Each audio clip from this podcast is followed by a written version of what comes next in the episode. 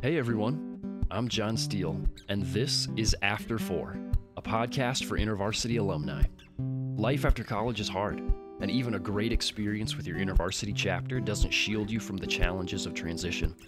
As we hear stories from real alumni learning how to make it in their post-InterVarsity reality, my hope is that this podcast will offer some encouragement, a few laughs, and even some hope for the future. This is After Four, and these are your stories. Hello, everyone, and welcome to After Four, the podcast for InterVarsity alumni. I'm your host, John Steele, and we're ready to kick off another episode, which also happens to be our last official episode of the season. I say official because you just never know what little gems may pop up over the next month or two, but as far as weekly releases go, this is it for a little while. Hard to believe it's already been three months. But hey, we're not done yet. We still have this episode, and it's a pretty sweet one if I do say so myself. We're about to jump into part two of my conversation with Erica Young Wrights, founder of After College Transition and author of After College, Navigating Transitions, Relationships, and Faith. Today we get to hear Erica's response to my question about developing relationships after college. You'll also get to hear her input on work, calling, and family, some fascinating topics. And stay tuned at the end to hear about how you can get your hands on a free copy of her book, After College. I read this with some students preparing for transition a few years ago and absolutely loved it. Even being a decade out of college at that point, I found her insights so helpful in continuing to navigate my own post-college life. I can say with certainty that anyone listening would find her book to be a helpful resource. So, be sure to listen all the way to the end to hear how you can get a copy. For now, though, enjoy the rest of my chat with Erica. So, Erica, not just the idea of finding a church that you can thrive in and that you can connect to, but also finding relationships, those personal one-on-one or larger group relationships. What are some of the things that you've learned, that you've experienced as far as people living in a post-college world, developing relationships, whether it's inside or outside of the church? It's hard. Yes. I think to really take a step back and keep in mind that the college experience is so unique. For those who were very connected to I V C F, you know that there was just some things that accelerated intimacy. You're going to Urbana together. You're doing fall retreats together. You're taking spring break trips. Those things connect us and accelerate intimacy in ways that are very different. Maybe there's someone that you get to know at a twenty-somethings event, and then maybe you say, oh, let's let's have coffee, whether that's someone that you want to be friends with or someone that you're interested in dating. Then you meet for coffee, but then maybe you don't get together again for another two weeks. And it just the timing that it takes to build friendships. I remember one alum said, I just wasn't prepared for the patience and intentionality it would take to make friends post-college. And it's true. We do have to go after it. And we have to be okay with awkward moments. I think one alum said, you have to push through the awkward to get to the relationship. You know, some of us tolerated these awkward twenty-something Bible studies where there was someone who was three decades older in the Bible study, but he never married. So he was like, this is where I feel comfortable, but then he made other people uncomfortable. And, you know, we pushed through that awkwardness to get to the other side. I hope that this is hope for those on this call, that there is good life and rich friendship after college, but it does take time. It does take patience and intentionality. Sometimes for those who are introverted, it can even take longer. One of my alums said, if you're introverted, find the extroverts. Find the extroverts who are willing to be that connecting person for you. And she would go to these large group events, kicking and screaming in her own soul, and then saying, I have no hope of making a meaningful connection at the event, but if I can leave with contact information or of one person, then I'll make that meaningful connection beyond the event. But that was her eating her vegetables so that she could then get to the relationships. But showing up at those awkward company potlucks because we need the relationship and pushing ourselves out of the rhythm and even the rut of our everyday week, because we could go through our entire week only seeing people at work and at home. If we live alone or if we're remoting into our workplaces, we're really going to have to push ourselves even further to find those relationships and to not just press repeat on the Netflix episode that we're watching. It makes me wonder, is there a beneficial ratio of saying yes to saying no, especially for my fellow introverts. I very much identify as an introvert. I can push the extrovert button, but I need to be able to recharge. But I wonder if there is a helpful ratio of, here are the number of invitations that you get in a week or in a month. Say yes to this many of them, give it a chance, and see if you walk away with a potential close friendship. And if you don't, that's okay, because there's more invitations coming around the corner. Just be willing to say yes and to put yourself out there. It's eight point five, if anyone's wondering. I've done the math, so you can thank me for that.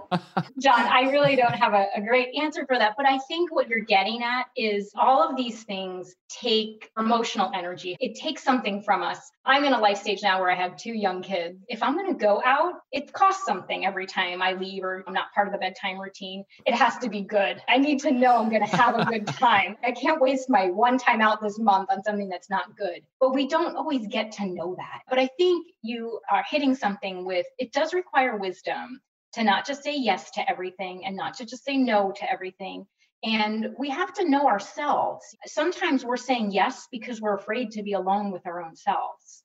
And that's something extroverts need to be mindful of. Am I okay to be alone with myself? Sometimes that's the healthiest thing we can do, because it allows those inner feelings to rise up and we can deal with them one by one and grieve and process instead of just running around and ignoring those things. And if we're introverted, we may need to push ourselves into community. I know when we first got into stay-at-home orders, my husband, who's an introvert, was like, this is amazing. I don't have to talk to anyone. I don't want to. But that lasted like all of two weeks. And I think even more so realizing in a time of COVID how much we need community. We're part of a life group and we switched it up over the winter months just to be safe with COVID. We were only meeting like one family with another family at a time. And last week was the first time we're all back together. Kids running around, and it was just this beautiful moment. And we both on the car ride home were like, I don't think we realized how much we needed that, because we're wired for community. You mentioned your awkward small group, and I think it's helpful to just put it out there that if you are coming into a new community, just expect that your small group experience is going to be awkward. It's just going to happen. It's not until you are a year down the road looking back that you say like, oh, wow, actually, I have grown really close to these people. We're just a strange combination of people. It's no longer awkward when I really think about it, but we're just kind of weird together. But that's what makes it fun. If everybody would just give their small group like three months, go consistently for three months and then look back and see what has changed about those relationships. And it is just amazing how, if we're willing to give the yes and to give the time, that those relationships will develop if we're, as you said, intentional about giving that space. Often we're looking for people who are like us, and all of that should get thrown out the window in certain ways. I remember talking to a recent alum who was like, it was more important to find people who were loyal than people who were like me. That steady, consistent presence. I think about some of the friends that I've made even recently, where proximity has been everything. Even before COVID, I think about one of the people in my neighborhood who I got to become friends with. And at first glance, we had a lot that was not in common. And then this person just became such a steady, consistent presence in my life. She's my no hype friend. I'm drama and emotional, and she's so steady and level. She's such a good friend to me. But it was her living three doors from me that made all the difference. Again, I keep coming back to place and proximity, but it really matters. If you're in a transition right now, really thinking about, if I'm going to buy this house, is it in a neighborhood that I can thrive? If I'm going to sign this lease, is it an apartment complex where people actually want to be neighbors? And if someone's listening, John, it's kind of been on my heart. If someone's listening and feels like, I don't even have eight invites to choose from, twenty invites, I don't even have two. I do want to encourage those folks that, one, we're in a really unique time. Two, they're not alone. And three, they can send the invite. You can be that one to reach out. And I think sometimes, because we've come out of a college experience where we're maybe used to being invited, we have to get over that hurdle of, oh, I can be the inviter. I can be the one to put myself out there, even if I might get rejected. That reminds me of something that my mom used to say, something in the realm of, friendly people have friends. This idea of, hey, if you want to be around other people, then put yourself out there, be the one that's inviting. in this realm of proximity, we can continue talking about relationships to some extent, but work is another place that has come up. But even just the question of what does it look like for somebody to be fulfilled in the work that they do? Is that even a realistic expectation? What does it look like to thrive in a working environment? Those are great questions, John. I want to encourage folks, if you're in a job right now where you're wondering, is this this meaningless labor? Is this futility? There are times this side of heaven where we're going to feel the thorns and the thistles of unredeemed work. I do want to encourage that God doesn't waste any stretch. And I think we can find meaning in any task under the sun. There are times where we do jobs that are less than quote unquote fulfilling, because we need to pay the bills or we need to make sure we don't default on our loan payments. There's reasons why we take certain jobs. And I think for those who come out of InterVarsity, they probably received a good theology of work. And yet probably when the rubber met the road, it was like, wait, is this vision really working on the ground? I think of one of my former students, Faye. I would definitely say she graduated with that vision of, I'm going to join God in the restoration of all creation. She was an engineer with a lighting design focus. And she has all these ideas ideas of like just designing cool spaces is going to glorify God. And it's true. Making a space more beautiful with the work of her hands is part of worshiping God at her workplace. Doing that good work is part of faithfulness and part of worship. And so she graduated with that theology. And then she gets to this workplace and it's like, this is not what I expected. It's the grind and this is difficult and this boss is difficult. Her words were, I feel like I'm paddling in place. She was struggling. And part of her reflection was, Erica, I forgot half of the gospel in this. You know, as we think about the gospel story unfolding in those four parts of creation, fall, redemption, consummation, she had focused a lot on the redemption and consummation part. And she had forgotten, oh, wait, it is fallen. I have to remember that I am in a broken world and it is being redeemed. And so part of it was reminding herself that the full gospel is going to play out in her workplace. For the listeners today, just continuing to listen to these podcasts, continuing to immerse yourselves in what is true. Immerse yourself in things that are going to remind you why you do what you do. Now, it's very possible that you are in a job that feels toxic right now. And maybe the most faithful thing you can do is get out. Not all work is meant to be something that we do and sustain if it's a toxic job. And so this might be your nudge today that says, time to get out, time to start exploring other options. But I am a firm believer that work is good. It may not be glamorous or glorious each day. And part of faithfulness is showing up each day. All of that, I think, is an act of worship. I'm sitting here just trying to process through some of those ideas, just because work is such a huge part of our lives. Not that I would have had this language necessarily when I first graduated, but what is a good theology of work? Some of its vision, how do I perceive the work that I'm doing and what it could potentially do for the kingdom of God? But then also, what is my place here? And this is actually a question that I'd be interested to hear your input on. And that is, what is the balance of my own createdness, my own uniqueness, and the way that God has gifted me to do things, the balance of pursuing that well, without pursuing this cultural idea of just pursue your bliss, just do the thing that makes you happy. That's what's most important. And really wrestling with some of those things of sometimes you just have to grind it out for a season and do a job that you don't love. And that's just part of it. Your faithfulness is part of being a follower of Jesus in that place. But I would be interested to hear your input on walking that balance of very practical, doing work in and of itself is good, but also what does it look like to pursue work that really fits my giftedness, the way that God has made me? I think very few people have this extreme overlap between these are all the things I'm awesome at, and this is what I do every single day for paid work. And I think that we do ourselves a disservice when we throw this word out there. We have this idea of calling, and I'm grateful for my grad school professor, Don Opitz, who would definitely bristle at that word because he loves callings. And I think when we are looking for this perfect overlap and then we reduce it to our paid working role, we've missed the multifaceted callings that we have on our lives. So I want to encourage folks today. Uh, one writer critiqued the Christian community for looking for our calling as if it's a golden nugget buried deep in a river, this one thing. Toss out that theology because we're going to do many things and we have many callings. there's things that I love to do that I'm never going to do at my Penn State job teaching writing. There's other things that I love to do that I'm never going to do in my after college transition role. I love being a mom. Those things I don't do at either one of those jobs.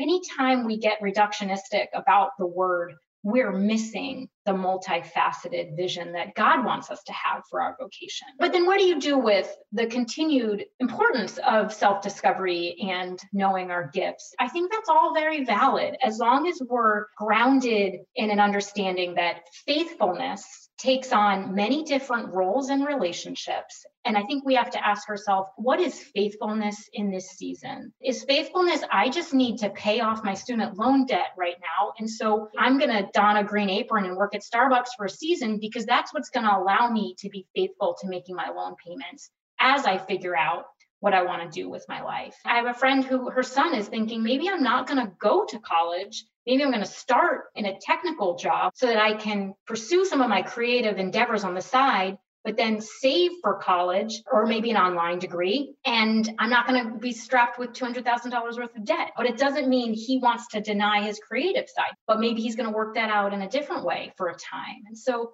asking about callings and having a conversation about faithfulness in all our different roles and relationships. Even in the way that I phrase the question and the way that I think about these things, it makes me wonder if our identity is so tied into being affirmed by the work that we do, as opposed to having this holistic biopsychosocial perspective on who we are as human beings, not just worker bees. And if we looked at our identity from a more holistic perspective, would we find more of those pieces across the things that are going on in any particular moment of our life and say like, oh, I actually do find fulfillment. I find, maybe I don't find it here in this part, but that itch is getting scratched over here in this other part of my life. And I can be more faithful because I have a more holistic perspective of my identity and the way that that ties into the things that I do. So good, John. I think about the question you asked me when we got started of who are you? And it's a loaded question because too often we confuse role and identity. The role I play is who I am. And if we feel like we're doing well in whatever role we have in our mind, then we maybe give ourselves a nine out of ten. But if we start not doing well in that role, whether it's my role as a wife or a mom or a worker or a neighbor, then I'm starting to give myself, oh, now, now I'm a six, now I'm a five. I am a ten out of ten in Jesus every morning. Everyone on this call is a ten out of ten in Christ. And yet when we confuse those roles with identity, we can get into a downward spiral. And I think you're pointing out excellent stuff. We're there for many hours of the day. And so I think to continue to wrestle with that question of who am I apart from the worker role that I play? Uh, we need to contend with that question and know our answers before we get into the workplace.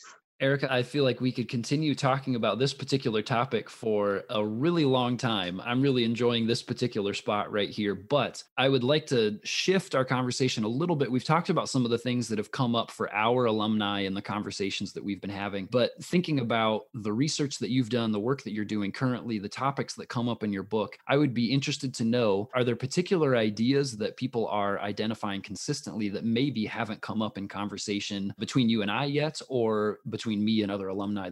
So there was a chapter of the book that actually in the publishing process, my editor, who I love, he said, this chapter could come out. And I sort of went toe to toe saying, I don't know if we want this chapter to come out.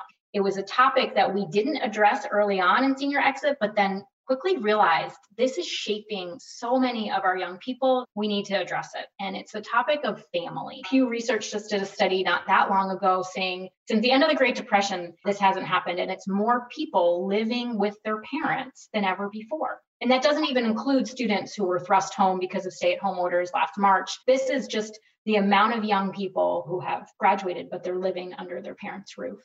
And I think even more so in this moment, we need to be having conversations about what does this mean if you're going to live with your family after college and how your relationship might be shifting, how about the transition that your parents are going through too as their young people continue to launch their lives. What kind of things are you finding? What things did you talk about that are helping people navigate these new family relationships well?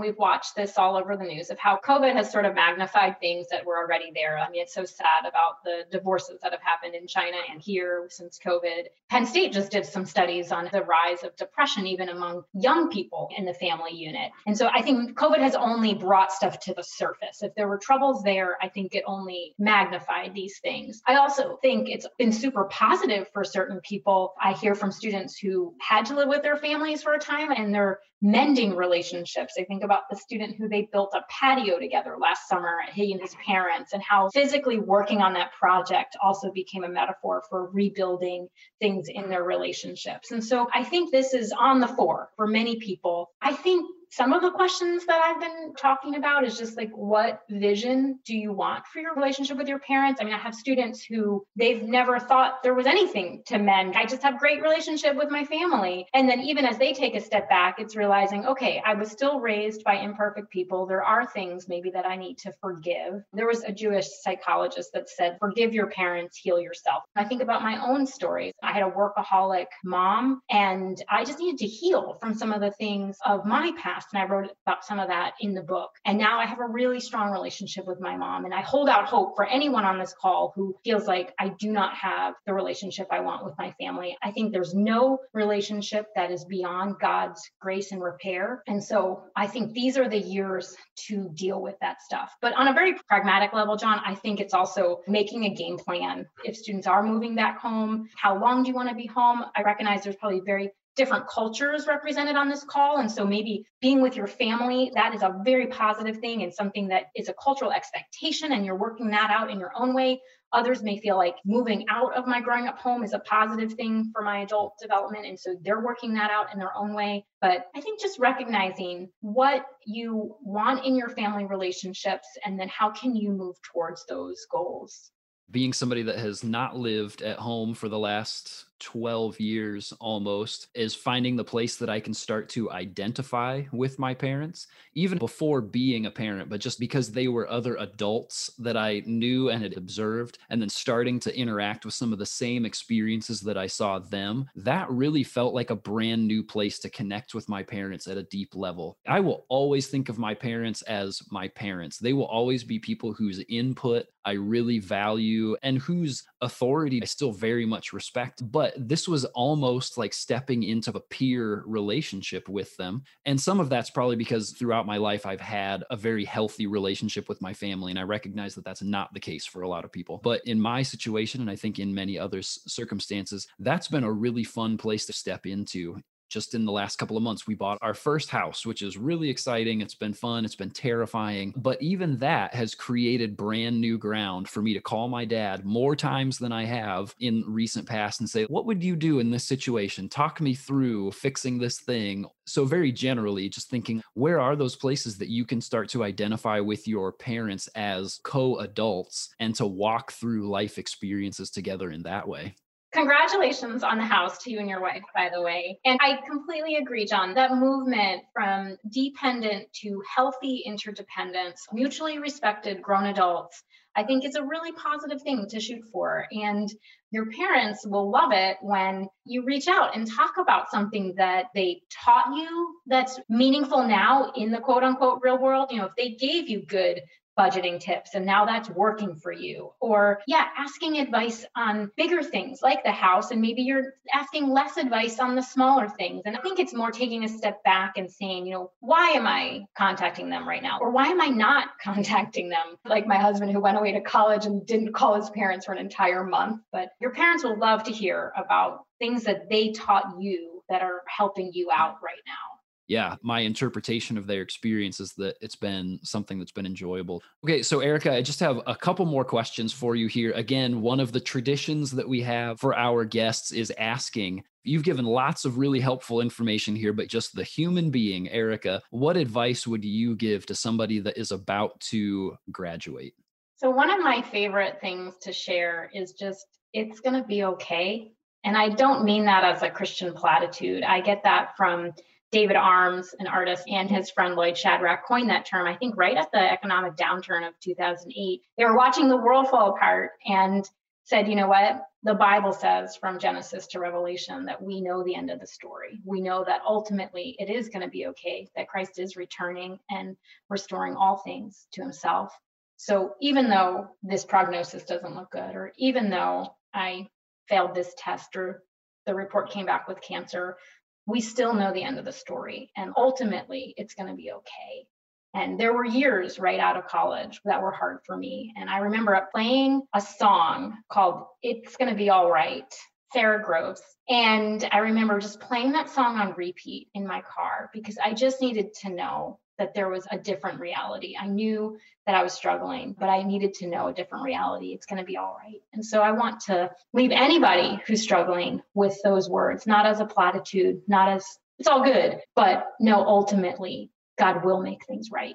What a great encouragement, and widely applicable to whatever circumstance you find yourself in. If you can give yourself the space to pause and just say, the Lord really does have this in hand. It's going to be okay. What a simple thought to be able to hold on to and carry with us through our day. Erica, I'm so grateful for you being here on the podcast with us. After Four is a better place because of you being here. I would like to know, for people who are listening, how can they access the work that you're doing if they know somebody, or if they themselves would really benefit from more time spent in these kinds of materials? How can they access this stuff? Thanks, John. It's been a blast hanging out with you and all of your listeners today. So thank you for having me. Really appreciate it. And I would love to be in touch with anyone who cares about helping people thrive in their transition.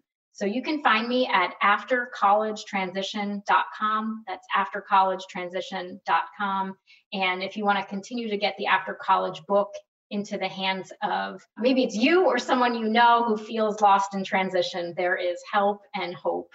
So order that where books are sold. The audiobook just came out. So that's also another great opportunity. And we're actually giving away a few copies of After College through the podcast here. So keep listening to find out how you can get access to a free copy. Once again, Erica, thanks so much for joining us. I appreciate the investment of your time, your wisdom, your life experience that you've brought to us. Thank you. Okay, there's a lot to consider coming away from these last two episodes with Erica. For me, my biggest takeaway is being conscious of the ways I can tie my worth and whole life satisfaction to my work. No matter what kind of work you do, that's just way too much pressure to put on a job or any single aspect of life.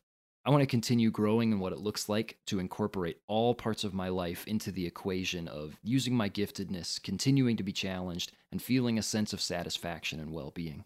Thanks so much, Erica, for joining us on After Four. It was so helpful and a lot of fun to hear from you.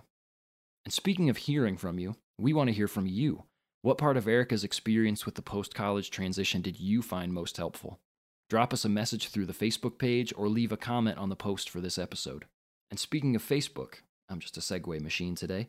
You should visit our Facebook page so that you can be entered to win a copy of Erica's book, After College. Maybe you're a recent grad who could use a little extra guidance on next steps after college.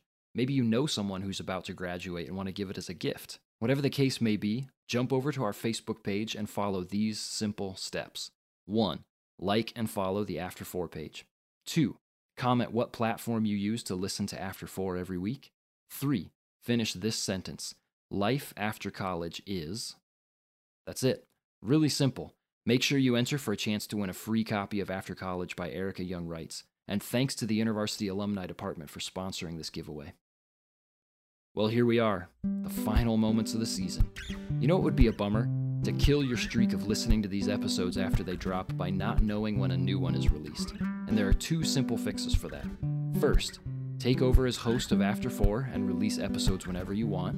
Two, which is my preference, just follow or subscribe to the podcast and turn on notifications for new episodes. And listen, we all have those friends who can listen to instructions a hundred times and never remember to follow through. So be a pal to your forgetful friends and also forward the podcast onto them. It's what they would want. All right, that's it for now. Keep your ears open for some bonus material this summer and future seasons. Until then, see you next time, alumni.